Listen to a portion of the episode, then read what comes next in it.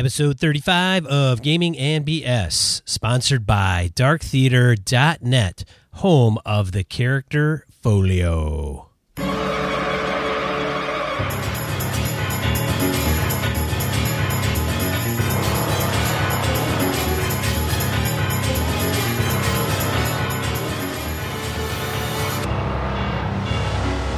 right, welcome to Gaming and BS. I am one of your co-hosts, Sean. And I'm Brett. Welcome back, folks. And just as an intro for people that haven't listened, we are a podcast where we talk about tabletop role playing games and other miscellaneous topics of gaming and geekery. Thanks for joining us. Let's hop into it, shall we? I think we should. Let's get going. Announcements. Yes. Um, by the time this drops, we're we were we are recording this on Mother's Day, and by the time this drops on Tuesday, upcoming will be late. But excuse me, I just want to say, hey, thank you to all the mothers out there, put up with all of us, and uh, for all those gaming moms out there, salute. Really cool, you guys are able to balance the whole mom thing and do the gaming thing.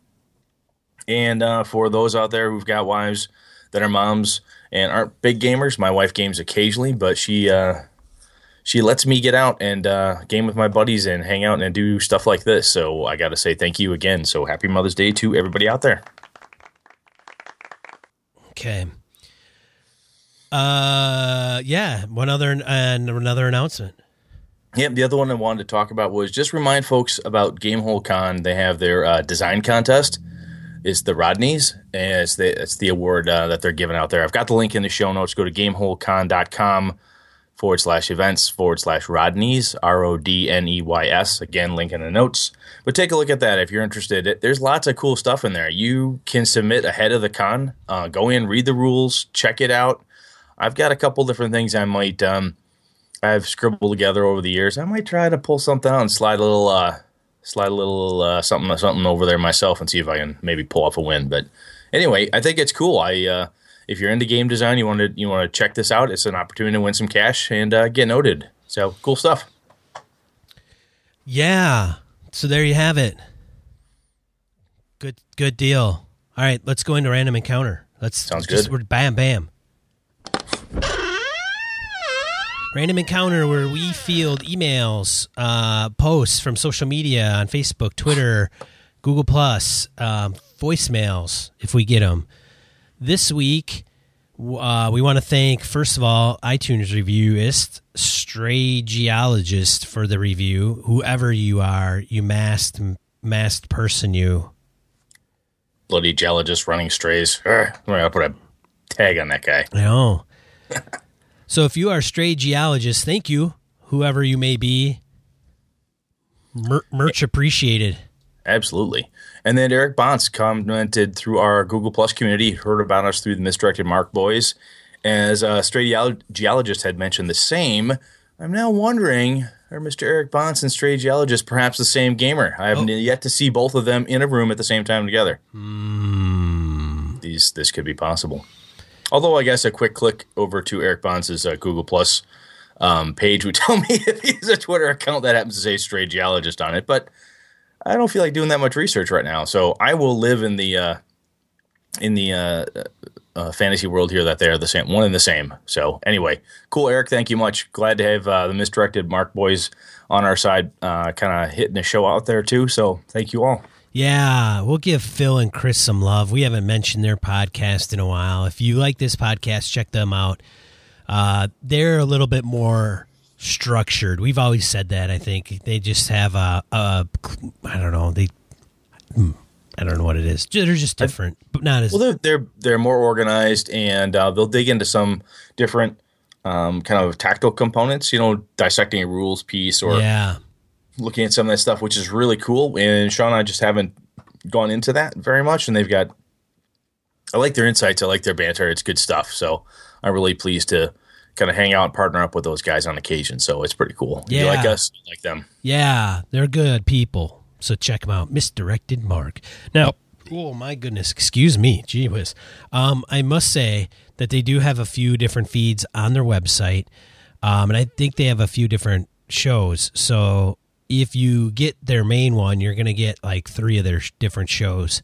Um, So something to be aware of. They, I think they have one for the one that Phil and Chris does, which is the one we're talking about, which is I think misdirected Mark. The other ones are more. Uh, they're a show under like the misdirected Mark network, I believe. So, Correct. yeah. I mean, misdirected mark itself, that stream, they were, I think they're on episode 153, 154. So if you see them up in the 150s, you know you're in the right zone. Yeah. Cool. The other piece I had was uh, Sean, a while back, was able to get on his uh, Beamer and take a cycle ride down to Noble Knight Games here in Janesville, Wisconsin, which is always cool. I had not ever been down there. And Sean had come back and said, Hey, it's not quite what I remember to be, but hey, we got a good weekend coming up. So we organized a ride between us and cruised down yesterday, Saturday, and uh, spent the day on the road. Got down to Noble Knight.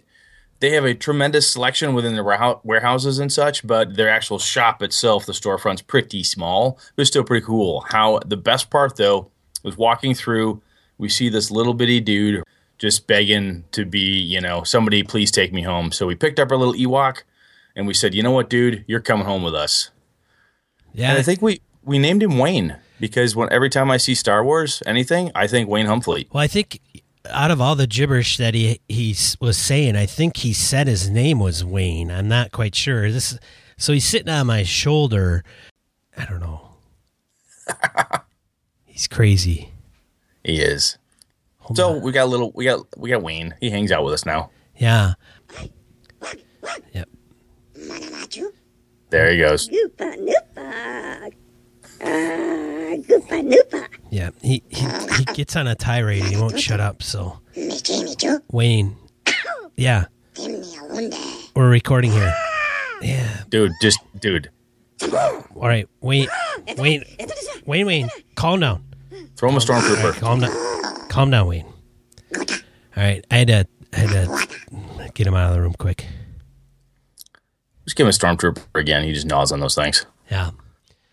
Yeah, so Wayne, he so we took him out, and uh, if you haven't seen some of the pictures of Wayne, he's on Google Plus, and uh, he's he's crashing at my place right now. I don't know, he's he's kind of freeloading. I'm not sure what his deal is, and he won't. He kind of he kind of won't leave, but He promised he'd kick in for for vittles at some point. We'll see he- if that ever happens. that's what he says. But I don't know, man. He bought us like one round on Saturday, and then you know I don't know if he's got a lot of money.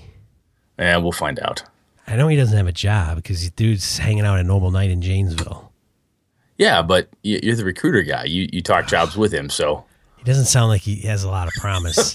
not a lot of promise. I mean, You're not sure you wanna uh, well- wanna get involved in that one. We've been talking since he's been here, and uh, he he doesn't.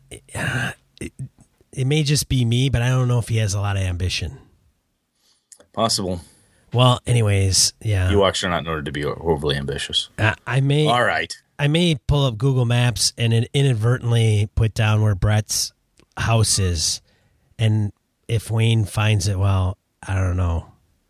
Great. One more mouth to feed. That's what I need. I got five kids and an Ewok and a dog. That's what I need. All right, moving on from Wayne. Um, Mo, yeah, Mo comments a lot. Thanks, Mo. The he is the gangster of love in Windsor. The Canadian gaming god. He says on Twitter from our last because um, we are not from Windsor, nor have we mentioned it before. But he says, um, but you're you know you may not be from Windsor or have you ever been here, but you are welcome anytime. Oh, thank you, Mo. So he went on to say something about like a, a lot of strip clubs up there per capita. he did. I'm not lying. He said this on Twitter, and I'm like, I didn't, I didn't respond because that's not what it takes for me to get to a town. By the way, Y- y- yes, it is. no, He's lying. no, it's not. It's making it rain, boys. All right. Uh, the warning. Here's a long one from Mo off of Google Plus. Time tracking, age penalties, and birthdays. Going back to my University of Windsor days, I used to run AD&D Second Edition campaign in my own game world. The game ran over five years, and players would drop in and out as time went on. It wasn't a steady group.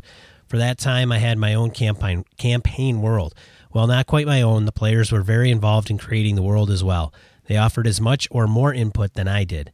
Part of our creation was a full calendar, which I think we mainly made because I got a cool new Chessex D30, We used to have everyone roll up their character's birthday along with birthdays. We also had uh, along. Oh my god! We used to have everyone roll up their character's birthday. Along with birthdays, we also had holidays, religious events, etc. Uh, we tracked time day by day. I used some software on my Amiga. Oh my god! To print up an actual calendar based on our game world calendar, and we would X off days as they went by in game. Characters' birthdays were all celebrated. They were often parties and had the other characters uh, and had often parties had and the other characters would often gift magic items to characters celebrating. Characters Oh, characters aged as the game went on, and yes, we did use the aging penalties. We even had two characters die of old age in that campaign. Wow, that's a treat there. I don't think I've ever. How'd your character die? Old age. He just got old. Oh, so he was like a spell cast on him, and he aged and he died. No, just No, he just he just turned seventy and he croaked. broke.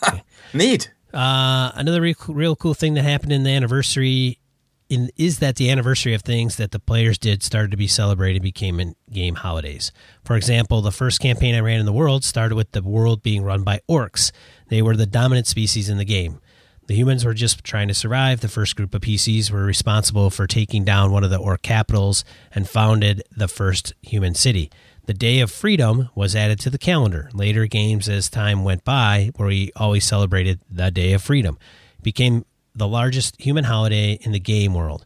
By the end of the campaign, it became the new New Year's celebration, and the calendar shifted to now start on that date, a date set by the first group of PCs to play in the world.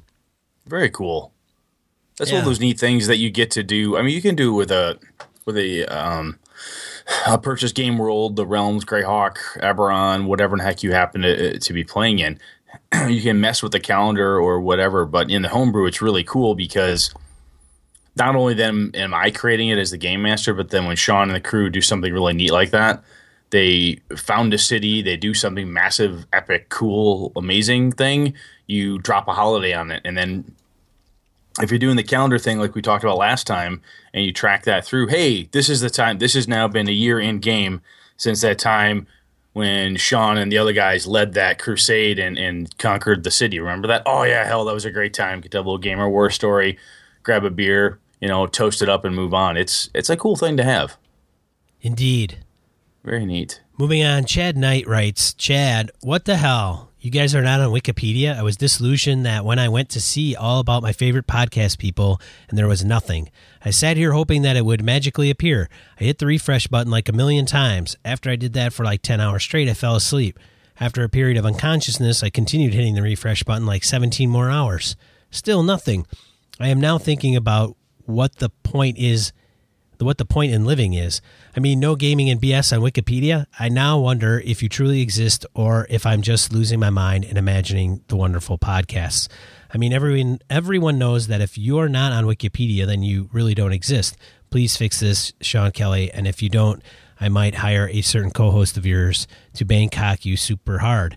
I know Brett B will do it for a dollar fifty, so just do it, Sean. Damn it! I just hit the refresh button and it still isn't there. Hurry up, Sean. Uh, Good first, Lord. First of all, I want to say I don't know what a Bangkok is, and frankly, I don't want to.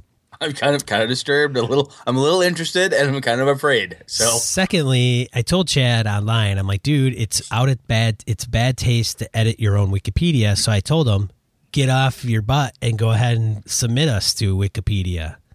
I think the problem was the last two people who did put something in, we, it was kicked out for being far too mythological and uh, epic in scope. In scope, they just uh, ref- just refused to print it. I think that's what happens. Well, that's true too. It does have to be kind of factual. I know. Well, and not to Which men- is like two lines. Sean and Brett live in Wisconsin. They're totally full of shit and talk about it. not to mention, are we really, are we really talking on a podcast? And is Chad really listening to it? Yeah, see, I haven't I haven't seen Chad in a while in person, so I'm not even sure he's where he claims to be either. Chad, if oh, you Oh, well. if you hear this, this is not a podcast. This, This is is not your, the podcast. This is not the podcast you're listening to. this is your conscious speaking, Chad. You should get your checkbook out and write a check for a million dollars and address it to Sean Kelly and sign it. Put it in an envelope. We will talk. He will he will call you in the near future and provide an address to send that check to. Very good. Moving on, Brian, I'll say Brian K because I don't know if he wants us to mention his last name. Nonetheless, you forgot to mention the James Bond RPG, which is a great system. This is one we did espionage a couple episodes ago. Enjoyed the episode and how it felt like you were sharing a look under the hood about planning a campaign. I think it is important to identify the type of game style you are going for, or else you will have a bunch of characters that cancel, cancel each other out. The Shadow being ratted out by assault by the assault rifle packing operator and the like.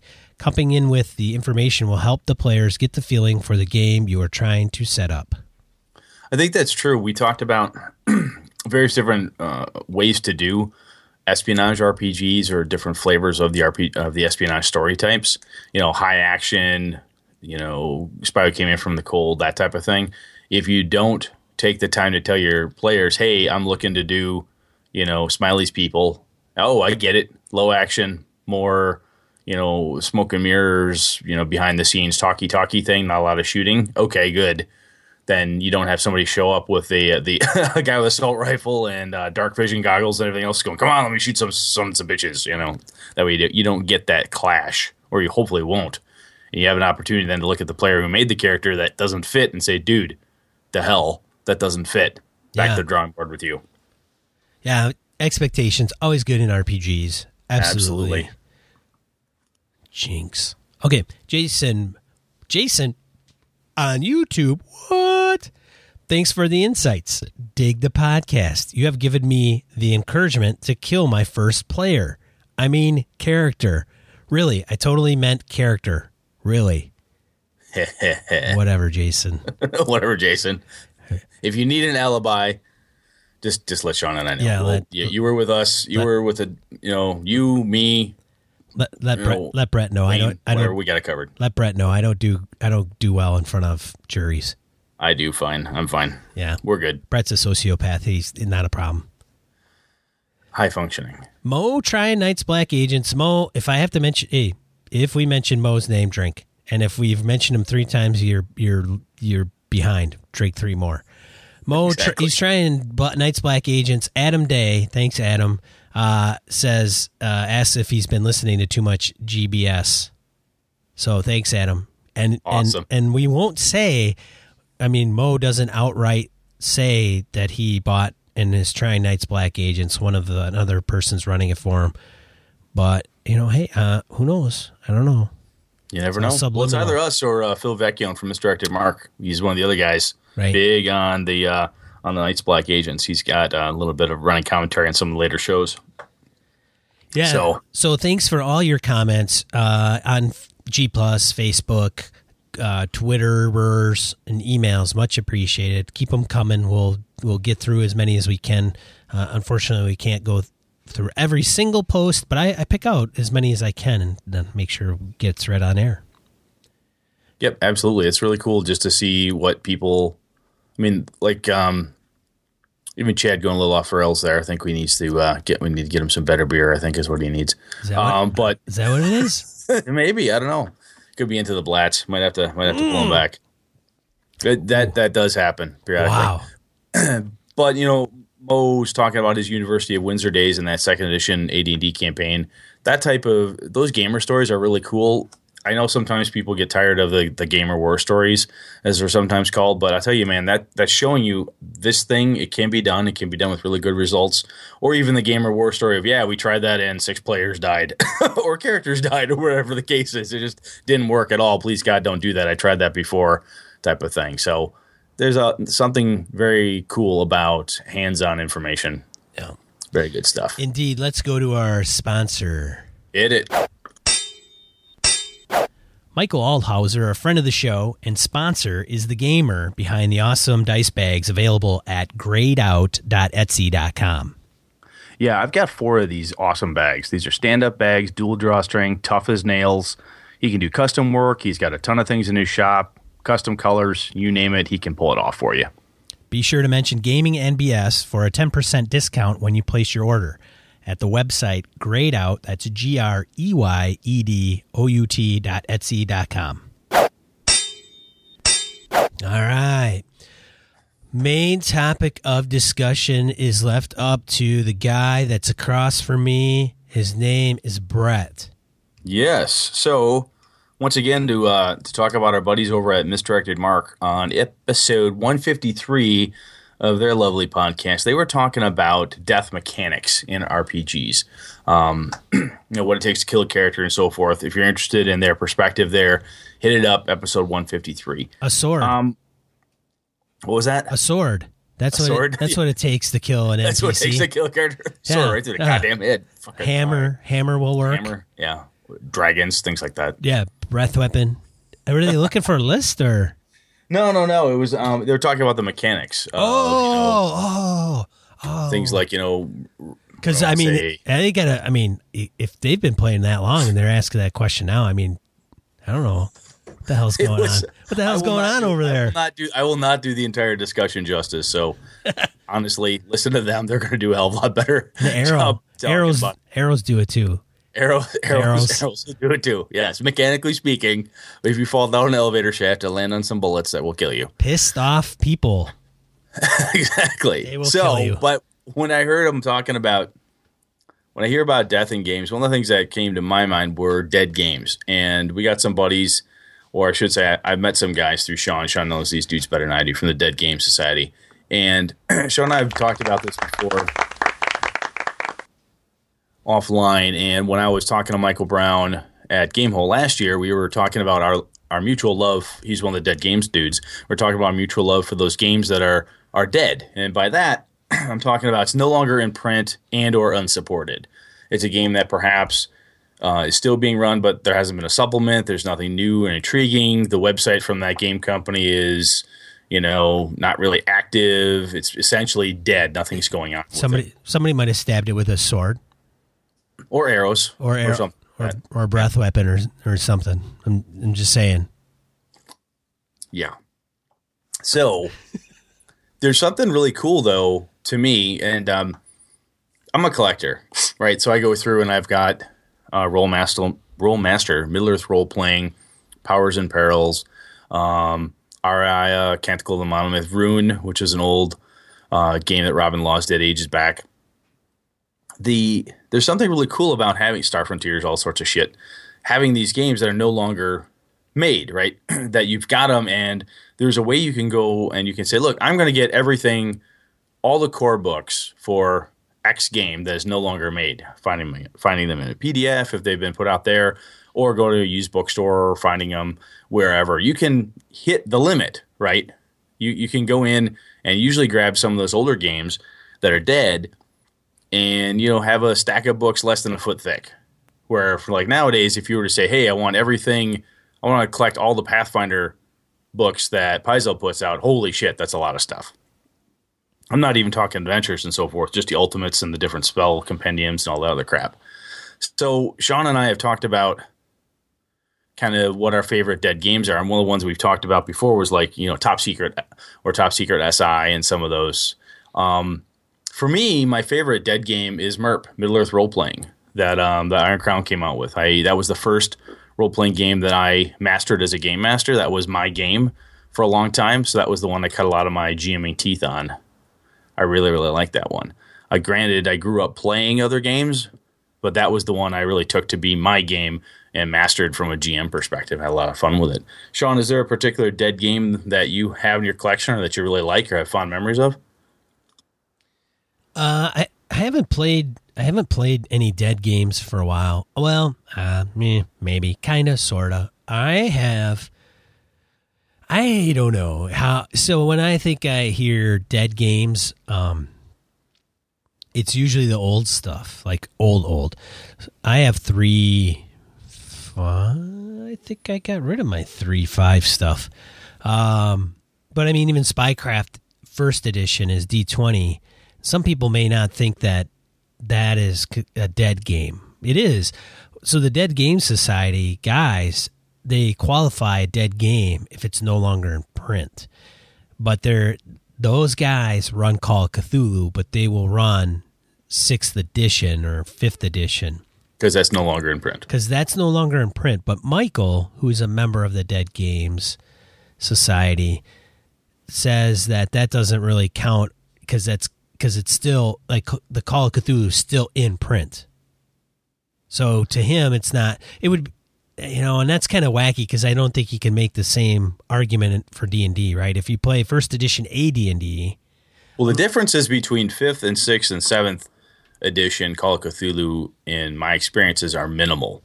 First edition AD&D to second edition AD&D are actually pretty substantial, in my opinion. And then from second to third and, and so on. yeah, So, so, I, I, think yeah, so. I'm I'm with I'm with Michael on that on that. A well, it's kind of like, hey, I play three, I play three five, or I play three zero because it's dead, but there's three five out. Yeah, there's a weird there's a piece that goes with the whole Grognard perspective, right? And some of the cool lust I have for playing the older dead games is I get to say, I played oh yeah, I remember Boot Hill. I played Boot Hill. Original box, blah blah blah. No, I haven't done that. Well, I was gonna say you're you're old, but if you've yeah thanks but you know when i say yeah i, I play star star frontiers i still have my game and I, i'd run a star frontiers game right now you guys want to play sure there's something really cool about saying hey i've i've played that game that in some way laid a foundation in one way or another for something else like people that played old school champions excuse me or even the old um, marvel superheroes game back in the day that tsr put out it's old, it's dead. And it, when you go to game conventions, you have these opportunities where people are running these dead games, you know, where they're running Top Secret, Top Secret SI, James Bond 007. Um, they don't make them anymore, but there's still a solid fan base, or at least a base of guys like you and I, Sean, men and women that have said, you know what, I remember playing that, I had a good time. I'm going to go to a con and see are any of those old games I used to play out there anywhere for me to get into. I never answered your question. No, I don't really play too many dead games. I uh, the most recent would have been Spycraft in at Gary Con, uh, Spycraft version one. Um, Why? Why, man? Why don't you play some dead games? I don't Do you like the Do you like the material? You like the fact that there's newer material, more accessible? Because that's a that's a potential downside to a game, right? If you pick something, if uh, Middle Earth role playing, if I say, "Hey, I've got it," unless I happen to have a couple copies of the rule book, which I happen to have, it could be not as easily accessible at the table for some folks because they have no way to really grab the data and do any research or make characters or anything. I take that back. I played Traveller at Gary at Gay uh, Gary Gamehole at Gamehole last year. Victor ran Traveller and I played Traveller. And at Gary Con, what I play? Did I play any dead games? I ran Spycraft. You played, didn't you play at one of the Gary Con games? You you played a top secret at one point. Yeah, Chad ran Top Secret. He kind of modified it. Um, so the dead games that I actually have are uh, AD&D first, second, Redbox, Expert. I think is that Holmes Expert. I don't. I get them all mixed up. Not a good guy for a podcast mixing out the old D and D editions. Um, and then I have, uh, then then I have like some other ones. Uh, oh, s- FASA Star Trek. I have Top Okay. Secret, Top Secret SI. Um, and I don't know. I just, um, I don't know why I don't play them. Damn it! I'm going to do that tomorrow. I'm going to. I'm just going to take them to work and start playing them. Why not? make your make your job a hell of a lot more interesting. Would Sean, what the hell are you doing? I'm rolling up a character. What the hell Shut are you doing? Up, roll up a character, boss. Sit down. Fuck, you go recruit somebody. I'm busy. Recruit nothing, man. I'll take care of this. I'll take care of this right now. I don't recruit. Smirch is on my ass. Come on. What are you doing? You said metrics and policy. I'm working on metrics. It's just in a different form. Exactly. Uh, I don't know. I'm, I'm I space out because I'm looking over at my shelf trying to figure out exactly what dead games I have, and I think those the ones that I mentioned are the big ones. And why I'm not playing them, I don't know. Something better, newer, kind of kookier. Hey man, I got gamer ADD or. AD&D, depending on who you talk to. Now, I see the thing for me is I still I still like to play them. Like I, I mentioned back on uh, April fourth on my birthday weekend, I got together with the guys and I pulled out um, Warhammer First Edition Fantasy Roleplay out of print, dead game, had a hell of a good time playing it. A lot of fun.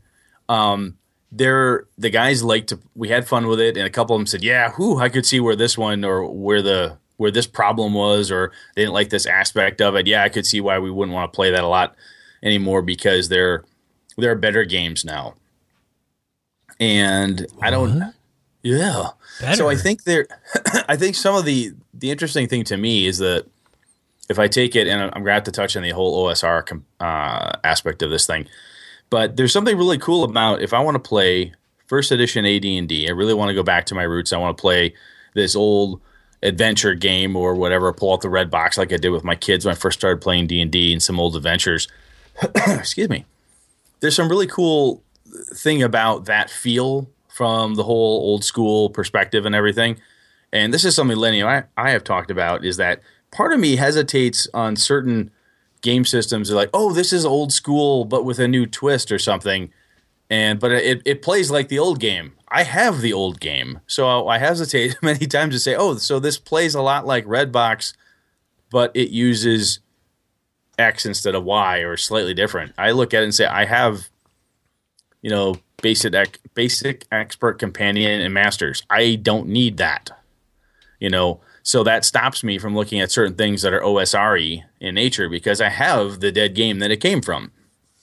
Well, the one that's trying to emulate or improve or whatever it thinks it's trying to do. And I'm, I'm positive somebody out there is much more hardcore OSR than I am, and um, will take umbrage with what I just said. But when I look back on something and say, you know what, that was a lot of fun when I used to play uh, Middle Earth role playing. I've got a kind of a hankering to run that again at some point. So I started looking through my books. Um, I've got it. It'll be fun. Make up some characters with the guys, and off we go. I don't think. I, how do I want to say this? I don't have a need because I'm a homebrew guy. I don't have a need to have support from the creator publisher for the games I'm running. Quite frankly, if I had the core rule book for a game system and it was fun, I really don't need any splat books. I'm kind of okay nine times out of ten without ever getting splat books. That's where I've reached now in my gaming hobby career. I just I don't run out and buy the latest splat book just because it's the latest black book. I just don't care about it. Yeah, you will single handedly bring down this industry, Brett, with that thinking. That's all I'm saying. I'm fine with that. Power of the people, man. What a, what a dick. Yeah, exactly. I'm here to fuck up your gaming hobby. That's what I'm doing. But I don't. I mean, I do understand where some people like the idea of, uh, if it's not dead, it's live, right? Of a game system that's currently being published, managed, and new and uh, newer things are coming out, and so forth. The latest flavor or latest twist on it.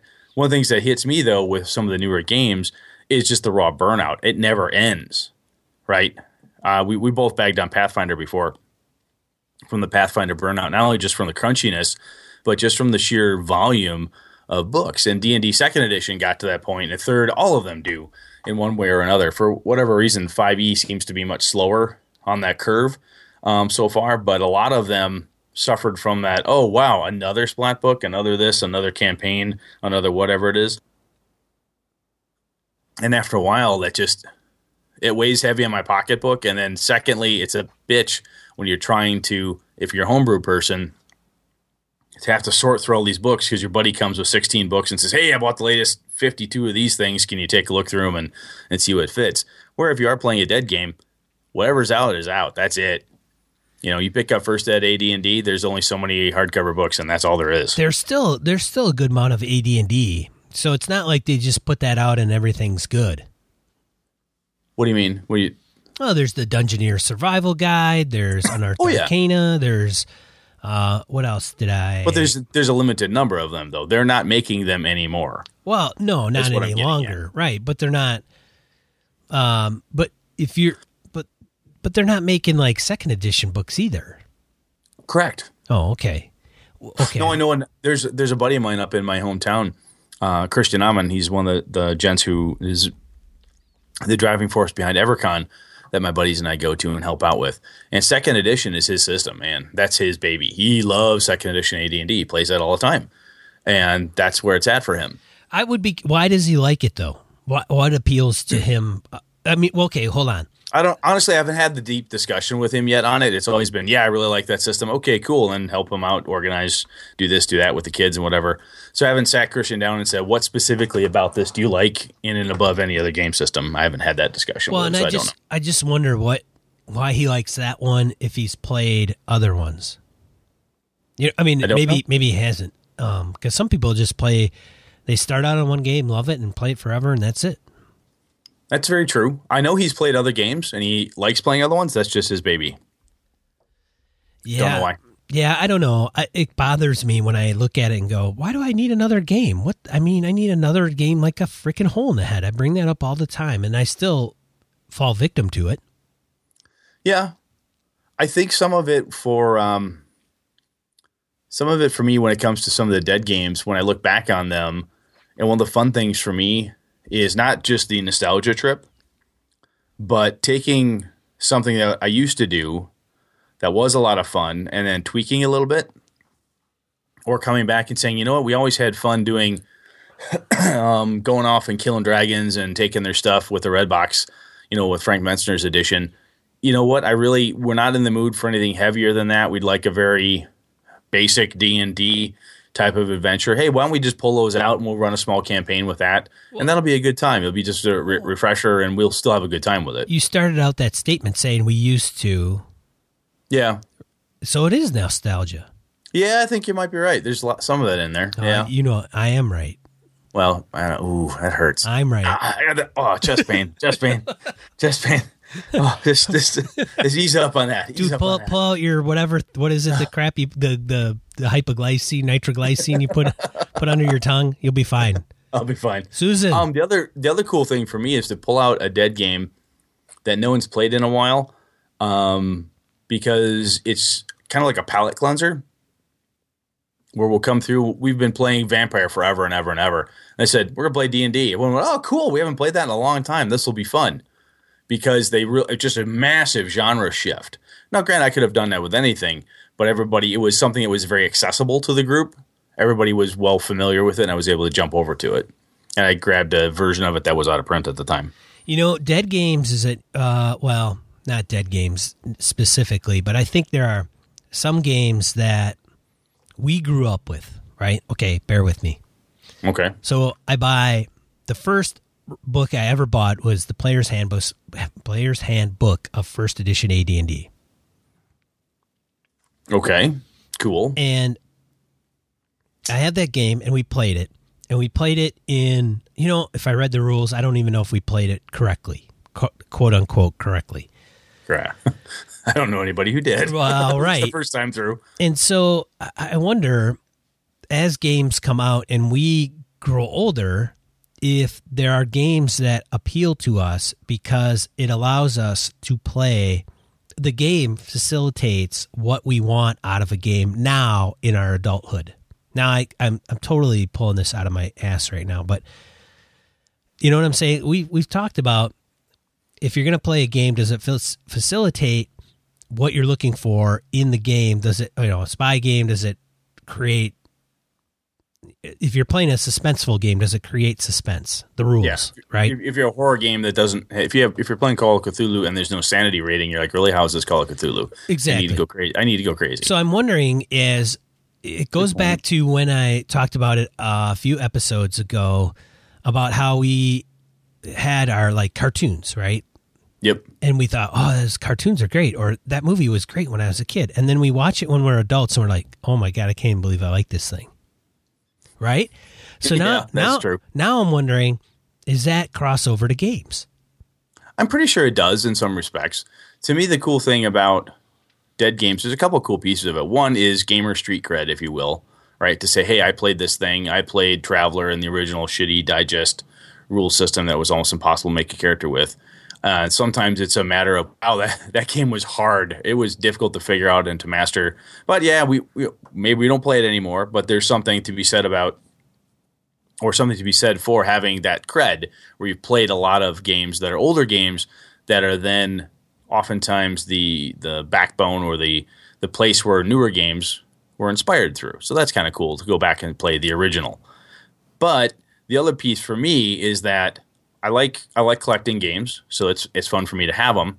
And two, I have it's easier for me to get a sizable chunk of a Dead Games products so that I can kind of how do I want to say it? I, I've got a bunch of like Middle Earth role playing stuff from the old Iron Crown days. I have a bunch of it. Do I have it all? No, don't need it all, but I have enough of it that I can have a lot of fun with it. I can jump in, grab it, and throw it out and, and play. I could play for years with that system and that world. And I don't really need to go buy the new version of the Lord of the Rings role playing game system because I already have one that covers that pretty well. But I like having the depth in my collection to be able to go back and someone says, "Boy, you know what? I really used to have a lot of fun playing this, but no one has it. Oh, I have Top Secret SI. You want to run that? Oh, you have that? Yeah, shit. I got Star Frontiers, man. You want to go for it? Yeah, sure. Let's do that. So having the depth maybe is more of a Brett's being um, just a, a bibliophile bastard here, but I like having the depth in my collection of those older games. So that way, when I feel the urge to play a game like X, I've got it. I could just pull it out and do it. And it's easier to do that to me with some of the dead games than it is with some of the newer ones. Do you remember all the Do you remember all the rules to those? Um, So could you whip Most out? of 'em. Well, you could whip out Star Frontiers now and just be like, "All right, man, let's roll." well, that's easy, dude. It's all percentiles. It's not that hard. Oh, is it? I don't know. I never had Star Frontiers. Yeah, Star Frontiers is all percentiles. Is not that bad. Yeah, I, I don't know. Um, I don't But I get, I mean, when I, and perhaps this is a horrible topic and I shouldn't have brought it up, but I look at like, you there know, is Michael no Brown. horrible topic. I look at Michael Brown and Colin and the guys from Dead Games that I met through you, and they love those older games that no one else is producing or whatever it is. I think some of the draw is that they are still fun to play. And even for people that have never played it before, my two boys had never played D&D before. So I broke out my my Mentzer Red Box, and they had a hell of a good time playing it. They got it, they understood it. They wanted to try a different version, so I took out First Ed slash OSRIC stuff. We played that. They liked it, had a good time. Now they're asking me, "Hey, can I try one of the other editions you have? I want to see which one I like the best." That's cool. I have that depth in my collection where we can pull that stuff out.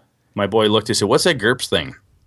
I explained it to him. Oh, that might be fun to try sometime. We could play like superheroes. Yes, we could. We could totally play superheroes with that sometime. Well, and I would ask them, and uh, I would want to ask them, and like after they try a few, is because so the GURPS thing, they kind of uh, maybe equate that to supers, you know. But I think so, based on just the picture on the outside of the one box, is where AJ got that.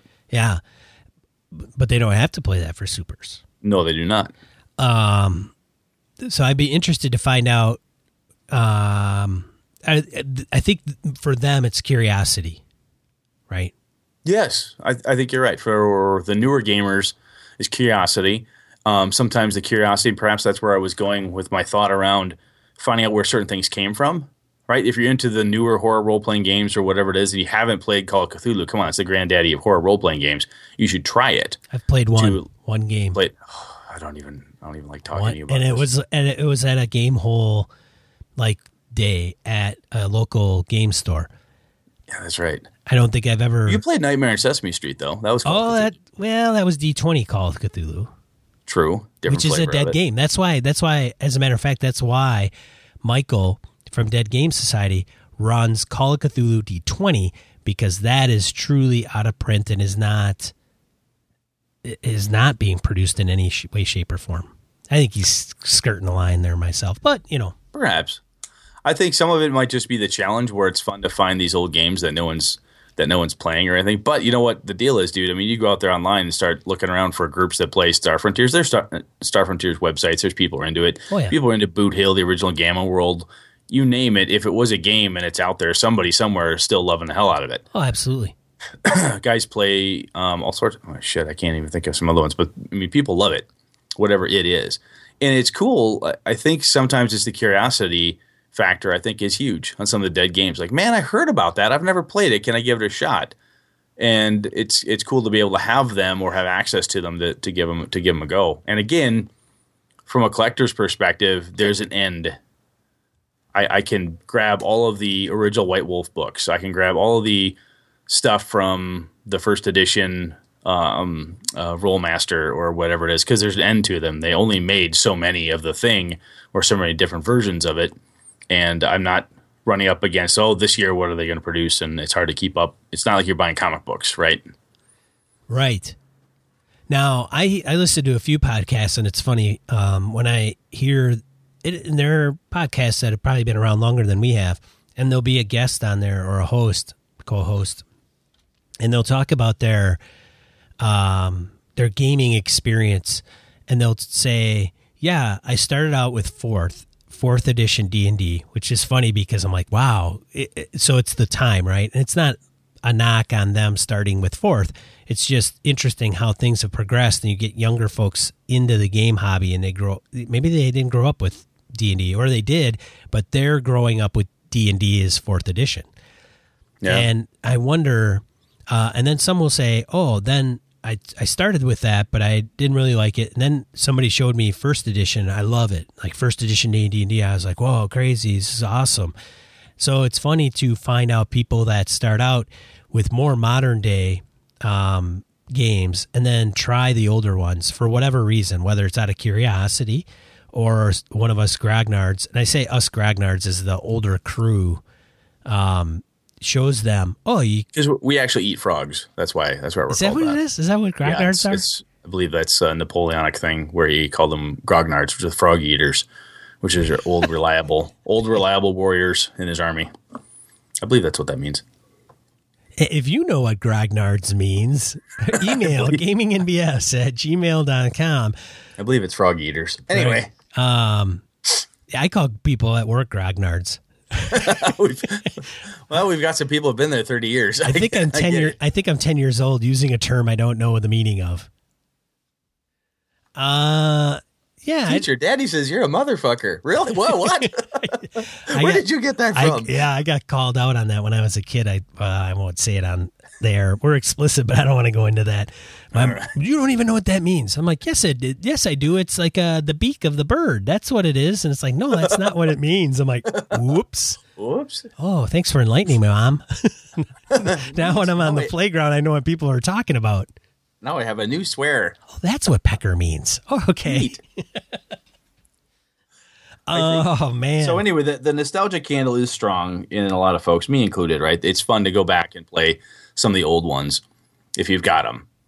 And I think the other piece is that, um, I and this is this is me. I don't know if anybody else is going to agree with me or think I'm or, or try to stone me to death for saying it, but just because it's old or dead or out of print or it's not it didn't make a real go of it doesn't mean it's not a good game for you and your group right i mean star frontiers was is obviously not still around and died a pretty quick death boot hill not still around died a pretty quick death um, there's a number of those that just didn't last they may have well been really kick-ass games over the edge there were a couple editions of that by uh, jonathan tweet but they weren't they didn't take the gaming world by storm However, when you talk to guys like Robin Laws and Ken Hite, and you listen to them, and other people, they'll mention Over the Edge. They'll mention some of the original Ars Magica and how that was a really cool thing. They'll talk about some of these earlier games, like oh, so and so did this thing, which is kind of crazy, but and now it's it's pretty commonplace. But that first came out when so and so did his uh, edition of whatever the game was. So it, there's something. Some of those games are fun and they're a hell of a good time. And there's no reason why, just because it's not supported by the gaming publisher or the creator anymore, that you and your gaming group can't grab them and just have a rip roaring good time about them. The only thing I've ever found that's been kind of a, a downer in a way is when some games are modern, quote unquote, and they were made in the 80s, everything in the books is based on 80s technology. So unless you want to play a historical, which now 80s is historical or 90s is historical, you'd have to, if you want to shift it there, there might be some work for you involved in a modern setting or even some of the sci-fi settings where things like cell phones and such were kind of higher tech even back. We have better tech now than they did in some of the uh, some of the technologies technologies described in like some of the earlier Star Frontier stuff. But Well, it's like reading uh, Gibson's William Gibson's Neuromancer, and a bank of bank of payphones starts ringing inadvertently. It's like payphones. Even- payphones, what the hell's a payphone? Jeez, my nephew has a kid. That that, that guy isn't gonna know uh, what a payphone is. I don't know anything about that. Daddy, what's a payphone? I had to put quarters in it and to get time to talk. So Sean, I mean, so if I'm let's bring it to this question here. Do you need when when you want to grab a game like D and D five E or fourth or third or Pathfinder, does it matter to you when you pick up a game system if it's being supported, it's alive, there's a lot of good activity happening, the publishers are constantly putting out different tools and tricks and tips. Does that matter to you that you get that constant flow of publications on the game that you're playing? No, I don't think it's necessary, but I do. Uh, when I was in Pathfinder, I'd be, oh, advanced advanced player guide. What's this about? Oh, f- four new classes and a few different races and a few different more feats. And I don't think even Unearthed Arcana came out. And I thought that was a great book. I love that book. Um, when it came out, it it gave us some more classes and um, some different types of rules and it was one of the ones that I'd always carry around with me as a player. Well, one because it was a player based book, but I don't think. I mean, I think if Five E is released and I don't buy another Five E book, I I don't think I'll lose any sleep over it. I don't need. I don't need the splat books. You know what? I think it's in moderation. Honestly, I I don't mind a little. Hey, check this out or check that out because we've released something in there that maybe the community has I wouldn't say demanded, but there is a there is a demand or inquiries into to tweaking something or or ad, adding to the game for whatever reason, for whatever that is. And uh, many people will be like, "Oh, I've been doing that." Like the Unearthed Arcana, I'm sure that there are people that were, oh, "I had a Cavalier or I had this class and I had these different spells before even Unearthed Arcana was out." Well, Dragon Magazine had tons of different NPC classes and different bits and pieces and race options, and there's always stuff being produced. And now I look at it for 5e or even a new game, Blades in the Dark, right? I got in on that Kickstarter like I talked about a while back. I'm in the Google Plus community for Blades in the Dark there's a fuck ton of mods going on for that thing right now in that community. I'm god like 80 posts behind because I just can't keep up with the raw action that's happening there. Hey, I ran this from the quick start rules. We tweaked this. We did this. Hey, here's a mock up of this. Here's a way to do this. I mean, it's more active now, and that's why I say even if you were to grab um, an, an old game like my Middle Earth role playing, the the MERP one from Iron Crown, go back to that. If I were to grab that and say, hey, who out there is doing this? There's a Google Plus community on it. There are websites dedicated to it. There are blog posts on it. People are hacking, changing, doing all sorts of stuff. They're taking all their homebrew, home rules, variations, and throwing it out there. So that type of stuff, I think, is always available. But the official published stuff isn't. And I guess I totally stomped on you there, but I what you're saying is that you, Sean, don't necessarily need the official published stuff anymore. No, no. I don't think so. I don't um no. I don't uh unless it really creates a dynamic for the game for whatever reason. Maybe it's uh hey, kingdom building in 5e and here's a whole book dedicated to it and how you can build kingdoms. Something that is probably more of a whole wholly owned sub uh, how do I put it? Like a uh, a wholly individually uh, individual book that complements the game you're playing and not where you would need it, but it would be maybe nice to have. But I don't know if that is a good model for some publishers to pursue because maybe they don't sell a ton of them and it's it's not necessary um, to have to play the game. And I don't think a lot of supplements are necessary to play the game. But mm-hmm. if you are cranking out splat books with different classes, I don't know if my group or people I'd run with need to have 30 different prestige classes. Maybe one comes out. I don't know. I, I one or two that are nice or so a couple tweaks. I but. think here's how I can define that. So when you get a game like a traditional role playing game will say D and D. You have the classes and levels and spells and things of that nature. And when 3.0 came out, 3.0 is a pretty good example because it came out with a butt ton of books. And the ones that I liked the, to have as my kind of core library for 3.0 is Monster Manual 1, DMG Player's Handbook. Okay, the core books. And then anything to complement those would be the Magic Item Book and the Spell Compendium. If I had those five books, because the spell compendium uh, it's not really a great example because you have the the base amount of spells in in the core player's handbook. But I don't need another book that's like the player's handbook. I guess is what I'm saying. So I think You don't need a player's handbook too. I don't need a player's handbook too, although the classes in there might be kind of interesting. And if a player is in my campaign and they buy the second player's handbook or the advanced player's guide or game supplement, whatever it's titled, and has some of the same things and they want to kind of delve into that stuff because they find it interesting to themselves, hey, that's great. That's not a problem. I don't find it necessarily to do to, to buy that and incorporate it into the game. Okay.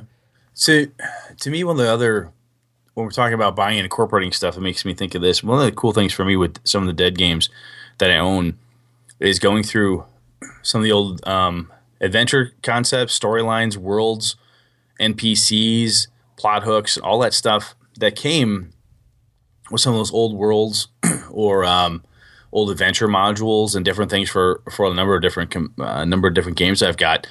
I don't have any issue. I know most game masters don't. Quite frankly, if you're worth your salt, it's not that hard. You could take anything, any of the adventures that have been published, or any of the world settings, and tweak them, change them a little bit, grab a personality, grab a monster, or whatever it is, and you can port that over to whatever game you happen to, happen to be playing. So it's fun for me to grab stuff from the Warhammer Fantasy game system, you know, kind of punch through it and say, hey, here's a really good idea on a Chaos God, or here's some cool thing on demons, or whatever it is. Grab that, port that over to um, a sci fi game, or a horror game, or taking a Call of Cthulhu storyline and pushing it into a, uh, a murder mystery game, like I did with my Murder City campaign. Excuse me. So, the other piece for me with Dead Games is some of that um, gaming knowledge, the gaming wisdom that's buried within all those books and those old tomes. I've got my musty old tomes. I want to be able to dig it out, crack through it, because some of that stuff hasn't seen the light of day for my gaming group in a very, very, very long time. I'm talking decades. So if I pull it out, it's kind of like the old Fiend Folio. You know, when I started pulling out old monsters from that for um, third edition, before they had started to uh, to retro some of those, or I shouldn't say retro, to uh, modernize them. The guys are like, "What? What the hell's of this? Oh my god, it's a Sons of Kyuss, a fucking undead with the worms popping out of their heads and they're burrowing into your skin. Holy shit, I haven't seen one of those in forever." So that was cool, you know, digging through that and finding this old gem and then dragging it forward and freaking people out with it. That's the other reason I really like some of the the dead games is because they're not as popular, and some of the bits and pieces buried within it, I just mine them read through them, pull out the really good stuff. Either be an alternate rule, different class, or a monster or a plot hook or something along, along those lines. All right, man. There you have it. That's good stuff. It is good stuff. Let's move on to die roll. If you are playing a uh, dead game, let us know what it is and why you play it and what your thoughts are. Absolutely, I could be. It could just be, you know, I don't know. I, I've got a. I'm a bibliophile, man. So maybe it's just my uh, romantic love of the older stuff, but there's something. There's something cool about it. All right, die roll. Two to four miscellaneous points, gaming and geekery. We want to share with you, the listener, Brett. Yes, my first one. So last Friday, Sean uh, allowed me to play in his 5e game. It was a lot of fun. My buddy Kevin and Austin, two other guys I game with, were in on it, and uh, we used Roll Twenty. I know it's not new to a lot of people. It's old news to a lot of folks. I'd never done it before. I'd never used the game, that engine, to run the game over uh, on, online at all. It was a lot of fun. I had a really good time with it. I thought Sean had his shit together and the way the players interacted, the different tools we had, it was a lot of fun. I got to you know jab at Sean a little bit too, which is always fun. But um, we moved the plot along, got some cool stuff in, got some fights in. I was kind of curious how the different components would work. The die rolling was a breeze. I liked it, so I'm looking forward to the next one. I want to get some more experience with it. I really liked it. You heard it. You heard it here. I had my stuff together. Brett admitted it. It is now recorded and set into the archives. Oh, that no, that pain is back. Ah get a nitro pill or something. The other one is the uh, this just in from Gen Con. That Kickstarter has a few days left. I think by the time this drops, will be in the 10 days left type of perspective. Take a look at it. If uh, you're in- interested in hearing what those folks have to say during Gen Con this year, throw them a few shekels. See if we can get those guys off the ground. Yeah, and I want I want a I want an announcement for gaming and BS during the Gen Con episodes. So if I have to pay money, you guys let me know what it is. Uh, Oh, yeah. If it's like a million dollars, uh, Well, might be you know, outside with- my budget. With Chris from Misdirected Mark doing the audio tweaking on that, maybe we could slip Chris a couple shekels on the side and get a little mix of our stuff right in on top of it, and, And- they'll never be the wiser. And we and Wayne Humfleet is behind that uh, movement. And uh, well, I mean, we he he is named after our little creature, so you never know. May, eh, that's all who you know, right? It absolutely is who you know. Okay, the other one I want to talk about is uh, Mike Rigsby. Mike, dude, you're awesome. And I'm saying this because I was talking a while back, and I mentioned this before, where Mike had gone and he saw me asking or trying to find the Rogue Brewery's um, uh, Hellboy beer, uh, the Red Hand of Doom Ale Probably tastes like And- pee. it, it might don't care i want it and anyway so i'm like oh i can't find it anywhere mike went out and said yeah i live out in oregon where the brewery is i tried dude i couldn't find it yesterday i'm out riding motorcycle with sean i'm like holy shit dude look at this he found two bottles and he got a hold of me and, he's going to ship them to me so mike thank you sir i hope they taste good Found that's at- just what mike said he's like god i hope they taste good it's worth it just hope it's worth it Found him on the side of the road and decided, hey, these will send to Brett. Yeah, They've been sitting on the dashboard of somebody's car for the past three weeks, getting warm and cold and warm and cold. Good for beer. Swill. Yeah. Oh well. If it kills me, I'll die happy. It's all right. Sean, you're up, man. Savage Worlds Web Tools. The tools available here at this time are Dice Roller, Raise Calculator, Extra Database, Character Creator, and Mass Battles. Link in the show notes. If you're playing Savage Worlds, check it out. Cast cast the heroes for Marvel Civil War. They say it's the biggest, baddest cast the superheroes to ever be on the big screen, which includes so Captain America's movie, which is I think scheduled for 2016, is going to include Captain America, uh, Black Widow. Who are all these guys? I don't even Got know. the Vision. He's got Black Panther. He's got Iron Man, War Machine, Scarlet Witch, um, Hawkeye. The Vision. Jesus Christ, Vision. I think I mentioned him. and Ant Man. He's got Bucky, Winter Soldier, Ant Man. Ant Man. There's a. I like my comic books and I like my comic book movies, but I don't know. Lately, I've just not been in the comic book movie mood. I've seen a lot of cool stuff. Like, eh, uh, I just haven't had the urge to. I know this is totally treading on my. Maybe I am getting older. I'm knocking on my uh, my own geek cred here, but I just the the new uh, Avengers movie. I'm kind of like, yeah, I'll I'll see it eventually, but I just haven't rushed, haven't had the urge to rush out and see it in the theater. I'm not sure why. Yeah, and I'm not a comic book guy, but and that's the funny thing is they like release these and it's like, whoa, cool. And I go, I don't even know half of these. Like I don't know half these characters, but it fucking looks awesome. Oh, General I'm. General Thaddeus Thunderbolt Ross and Everett K. Ross and Crossbones and man, I don't know any of these. But hey, if it's a good movie and it's super If it's good and it's fun, I'm in. comic booky, man, bring it. Bring it. Cool. Are we done? I think we should wrap this up. Yeah. Do do Cool. do. All right. We're gonna wrap it up. Whew. If you are playing dead games or you want to comment on this episode, it'll be at gamingnbs forward slash 035. Leave a comment in the notes. We'll have it up on YouTube. Check us out on Twitter, Facebook, Google Plus. If you want other people to find it, share it with somebody.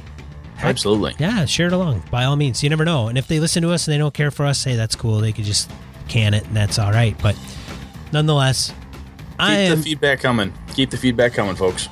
I am your co-host Sean. And I'm Brett. Good night. Good game and all.